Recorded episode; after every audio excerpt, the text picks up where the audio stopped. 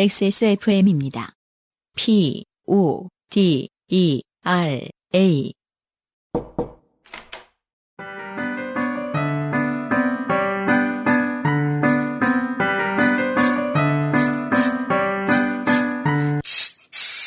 뿌리세요. 새것처럼. 변기시트 소독제 토일리씨.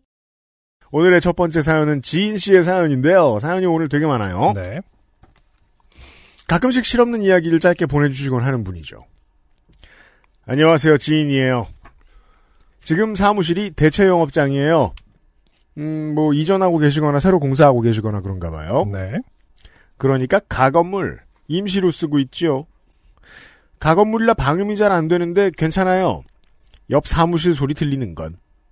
가건물 패널이 이게 아무리 해도 옆에 소리 같은 걸 막는 거는 못한다라는 이야기를 전문가에게 들은 적이 있습니다. 네.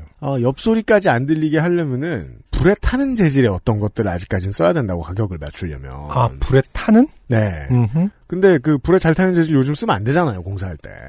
다시 말해서 불에 안 타면서 옆방과의 소음을 완전히 차단해주는 재료는 사실 별로 없다? 있는데 겁나 비싸고 비싸다. 그걸 가건물에 쓸 수는 없거든요. 아. 근데 이놈의 옆 사무실이 허구한 날 고기를 구워 먹어요. 사무실에서가 오늘의 주제예요. 그 안승준 군은 그런 곳을 보신 적 있습니까? 고기 굽는 사무실? 이게 뭐예요? 글쎄 코로나 시국에 맞춰서 이제 이렇게 하는 걸까요? 아니면 실내에서? 더 나쁠 수도 있어요. 왜냐하면 고기는 가족이 구워 먹으면 매일같이 하지 않아요. 네. 그 옆 사무실은 어쨌든 사무실에서 고기를 구워 먹으면 그건 업무를 위한 만남이 아니라 지인 모임이죠. 소위 말하는 요즘 방역 당국이 자제하라고 하는. 아니면 뭐 유튜브를 하고 있는 걸 수도 있죠. 아 먹방을 계속 구우면서. 그러면 업무죠. 아 그러니까요. 그러면 5인 이하의 가능성이 높고요. 허구한 날 고기를 구워 먹는다잖아요. 제가 볼 때 확실한 것은 바닥은 분명히 그냥 콘크리트거나 네. 그럴 것이다. 장판이거나 이런 뭐 그런 것이 아닐 것이다. 왜요? 허건나 고기면 그 기름 튀는 걸 어떻게 닦죠? 아, 그러니까 겁나 미끄러지면서 넘어져 있어. 그것이 신경 안 쓰이는 어떤 상황이. 발라당. 5인 이상 중에 아 장판. 5인 정도가 모였는데 그게 신경이 안 쓰이는 한 명도 없을 리가 없어. 그러니까 다시 말해서 가건물이니까 네. 바닥은 뭔가 좀 그냥 그런 뭐 지금 우레탄이라든지 뭐 이런 재질이니까. 네. 가사 노동자의 시각이죠. 그럼 바닥은. 물론 저도 얘기 듣자마자 그 생각부터 했거든요. 미끄럽겠죠. 저라고 TV에 나오는 것처럼 웍을 돌리고 싶어서 쉽지 않아서 안 돌리는 게 아닙니다. 그렇죠. 그렇게 하면 기름은 누가 땄습니까? 네. 언젠가는 크게 대가를 치르게 돼 있기 때문에. 네. 방금 전 빗소리가 들렸어요. 친구한테 카톡으로 여기 비와 보냈는데 아니었어요. 고기 굽는 소리였어요. 네. 친구가 이제 뭐, 그냥, 시시껄렁한 소리를 하는 사이에, 아, 비 온다, 너희도 오냐, 뭐 이런 게 아니라, 어떤 굉장히 로맨틱한. 그렇죠. 그런 거였으면 굉장히, 여긴 비 오는데. 왜냐면. 네 생각이 나네. 그런데 알고 보니까. 네. 미안, 고기 굽는 소리였어. 굽고 튀기는 소리를 집중해서 가만히 들으면 결국 착각하거든요. 그렇죠. 비 오는 소리요. 왜냐면 우리는 비 오는 소리를 듣고 싶어서. 왜 그, 어릴 때 경험이죠? 아침에, 부모님이 뭐 딸깍딸깍 거리고 있을 때 내가 늦잠 잔다. 휴일에. 그때는 꼭 뭐 뭔가 전을 붙인다거나 뭘 하고 있으면 비 오는 걸로 들립니다. 아, 그럴 수도 있겠군요. 네. 저는 그랬던 것 같아요. 네. 자글자글 소리가 너무 생생하게 들려요. 하루가 멀다 하고. 냄새도 넘어와요. 그렇죠. 가건물 패널이니까요. 네. 내가 먹으려고 굽는 고기 냄새는 좋지요. 근데 남이 먹는다고 굽는 고기 냄새는 싫어요. 그렇진 않고요. 남이 굽는 고기 냄새 좋을 수가 있는데 매일매일은 싫죠. 내가 구워도 매일매일은 싫지 않나요? 이건 언제 그랬냐면 저의 경우에는 꼭 오후에 편집을 반드시 해야 될 때가 있다. 그때 겁나게 편집을 하고 늦을까 봐 뭔가 샌드위치 같은 걸 집어넣고 우유와 샌드위치 옆에 놓고 일을 막 하다가 비교적 일찍 끝난 것 같아서 뭐 8, 9시쯤에 그러니까 사무실 나섰다. 그래서 지하철 타러 갈 때. 그때 배는 찼고 고기 냄새는 나죠. 그렇죠. 지하철역 부근에서. 그때 짜증납니다. 저는 그랬던 것 같아요. 하루 걸러 하루씩 사장 친구들이 와서 고기를 굽는 것 같아요. 이게 생각하시기 나름입니다만 네. 방역의 중요한 문제니까요. 언젠가 기회가 된다면 그 방에 몇 명이 오가나 세보시고 네. 5명이 넘으면 주의를 주거나 신고를 하시는 방법도 네. 있습니다. 그 왜 일인지 그냥 지인 모임인지 헷갈리는 사업장들이 있어요. 네, 맞아요. 저희들도 간혹 그럴 수 있어요. 뭐 저야 뭐 세상 돌아가는 동태를 알아보고 싶어서라도 사람들을 만난단 말입니다. 네. 근데 그게 저는 보통 1명 아니면 2명인데 5명이 넘어갈 일도 없고 고기를 구울 일도 없거든요. 근데 이게 이제 그냥 심심한 것으로 발전을 하다 보면 일도 아니고 그냥 뭐 먹고 여러 사람이 모여서 그러는 거예요. 술도 먹어요. 그러니까요. 술이야 먹든 말든 냄새랑 소리는 안 나니까 괜찮아요. 젠틀한 사람들이죠. 일단 잔을 부딪히지 않고 술을 그렇게 많이 마시지 않네요. 아, 술 냄새랑 술 먹는 소리는 잘 안 나니까.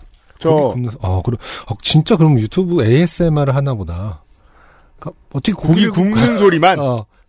술 마시는 데서 그 떠드는 소리나 이런 거가 안 나고 계속 지글지글 소리만 난다라는 것은 뭔가 특수한 상황이 아닌가요? 그러니까 뭐 저 불판 개발업체, 번호 개발업체가 아닌 이상은 알고 보면 굉장히 열심히 일하시는 중소기업 업체 불판 어떻게 하면 연기가 안 나고 기름이 튀지 않는지를 살림꾼들이 모여갖고 막. 물론 높은 확률로 술이 약한 친구들일 수 있어요. 가장 높은 확률로는 그런데 왜냐면은 그 지인 씨는 술을 많이 먹는 사람의 옆방에서 맡을 수 있는 냄새를 못 맡아보신 것 같아요. 저는 21살 때 부산에서 알고 지내던 뮤지션들이 서울에 온 거예요. 활동과 관련된 이유로. 그분들이 한 곳에 사셨어요. 네. 단독주택의 2층이었어요. 네. 방이 3개인가 4개였는데 거기서 3, 4명이 살고 있었습니다. 각자의 작업을 하고 일을 하고 잠을 자든 뭐 게임을 하든 하다가 밤이 되면 거실에 모여서 뭘 하고든 노는 거죠. 맨인블랙에 나온 그 인삼뿌리 같이 생긴 그 외계인 있죠. 네네. 되게 잘 노는. 엄청 시끄럽게 떠드는. 네. 그런 느낌의 양반들이었는데 그 집에 가보면 공병으로 쌓은 거대한 삼각형이 있어요. 한 200여 병을 모았다고 하는 그 팔면 정말 술 몇 병이 나오는 그런 곳에서 나는 냄새가 있어요. 패배자의 냄새죠. 그중 일부는 그 패배를 딛고 작곡가로 성공하고 뭐 기획자로 성공하고 그러셨어요. 네. 그렇지만 당시에 나던 패배의 알코올 향은 분명히 느낄 수 있습니다. 네. 옆집에서도 느낄 수 있고 아랫집에서도 느낄 수 있어요. 근데 지금 좀 그렇지 않나요? 물론 저는 그 모임을 어떤 모임을 가든 뭐 맥주를 많이 마시는 편입니다만 아, 네. 술을 적게 마시는 모임은 뭔가 성공의 향기가 풍깁니다. 누군가를 만났는데 술을 계속 엄청나게 먹고 있다. 그러면 어느 순간 루저 같다 우리들. 약간 그런 느낌이 좀 들지 않나요 이제는? 제가 아는 안승준 군의 젊은 시절의 친구들은 다 그때는 다 패배자였으니까. 그니까요. 아니 승리하고 그때는, 돌아와도 패배할 때까지 마시는 사람들이었는데 제가 기억하기로는. 그때 이제 자각을 못했는데 그건 사실이고 제 얘기의 포인트는 자각이 되지 않나요? 뭐 이런 얘기죠.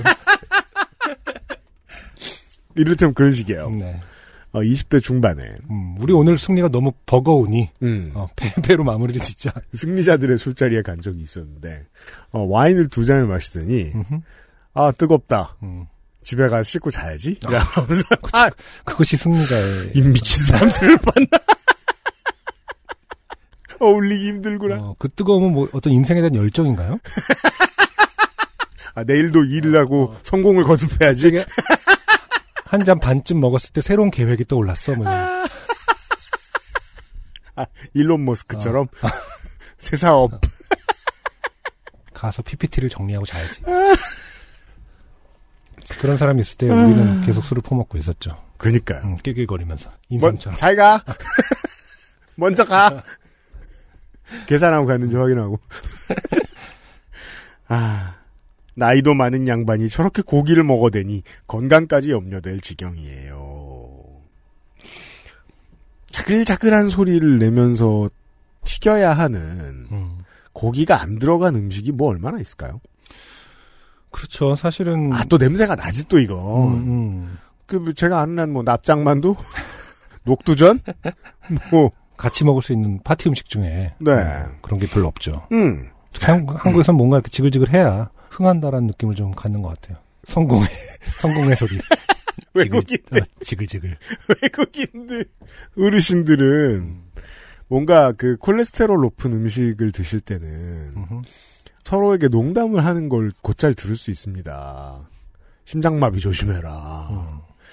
근데 한국말로는 많이 못 들어본 것 같아요. 그런 얘기를. 제가 아직 충분히 나이 들지 않아서일까요? 희한하게 그 미드 같은 데를 보면은 그 칵테일 새우가 이제 새우니까 콜레스테롤도 높지만 그게 약간 성공의 상징처럼 여겨지는 경우가 종종 있더라고요. 왜일까요? 까는 거 보면 그런 생각 안 들 텐데. 그럼 굉장히 흔하지 않나요, 이제는? 근데 뭐 어떤 역사적인 연원이 있는 건가? 뭐 칵테일 새우를 원 없이 먹고 싶다 뭐 이런 건 어떤 그래요? 그 사회적 계층 차이에 대한 어떤 그 밈인가요? 어떻게? 저는 칵테일 새우는 패배의 느낌인데. 그래요? 또 예. 굳이? 아니, 그러니까 새우 맛이 들어갔다가 시키면은 작은 게 들어와 있잖아요. 좀 더 크길 바랬는데 이러면서.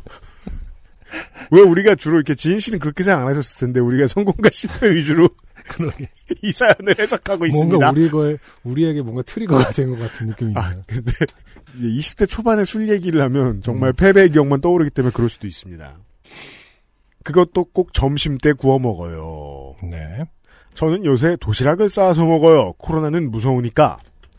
원하지도 않는 고기 냄새를 반찬으로 삼게 돼요. 짜증나요. 아. 성공의 점심이죠. 옆집 냄새로 반찬을 스킵했습니다. 네. 콜레스테롤은 낮추고 기분은 내고. 그러니까 브로콜리를 씹으면서 이웃인데 너무 욕한 것 같네요. 귤로 상쾌함을 주어보려고 했는데 귤이 쌓여 있죠. 요즘은 빗소리로 착각한 게 빡쳐서 글 써 보내요. 모두 건강하세요. 요즘만큼 건강을 기원한 적이 있었나 싶어요. 늘 고맙게 듣고 있습니다. 건강하세요. 네. 지인 씨의 짧은 사연이었어요. 네. 남의 집에서 하는 그 음식 냄새 중에 그래도 제일 좋은 건 빵 굽는 냄새가 아닌가 싶어요. 계속 맡아도 별로 질리지 않는 냄새가 뭐가 있을까 잠깐 생각했거든요. 빵 굽는 냄새. 저는 뭐 제가 최근 6년간 옆집에서 냄새를 맡을 수 없는 구조의 집에 살고 있습니다. 네네. 그나마 있다면 건물 1층에 있는 식당이었는데 식당 없어지지 않나요? 없어졌습니다. 네. 어떻게 아셨어요? 얘기를 했던 것 같아서. 아, 네. 네. 그곳은 이제 나갔으니까 하는 말인데 다 그냥 하땡로 마트에서 재료를 다 사오는 곳이었던 것 같아요. 냄새를 한 6년간 맡았더니 거기를 빼곤 냄새 맡을 일이 없는데 빵 냄새 언제 맡았지? 지하철 델리만주라든지 우리의 소울푸드 지하철의 미더덕이죠. 받자마자 터뜨리면 화상 입습니다. 지하철 출퇴근로의 소울푸드 소울 냄새 그거 굽는 냄새 그거는 정말 사람 확 끌어당기죠. 그러니까 빵 굽는 냄새는 뭔가 약간 항상 맡아도 좋은 것 같아요. 고기 굽는 냄새는 항상 맡아 좋았던 적은 없어요. 않거든요, 그렇죠? 네, 맞아요. 그랬던 것 같아요. 네, 예. 하루는 양념 해주고 하루는 뭐 소금구 해주고 이러면 모를까. 맞아요. 맨날 소금 광광광광 양념 좀 쓰세요.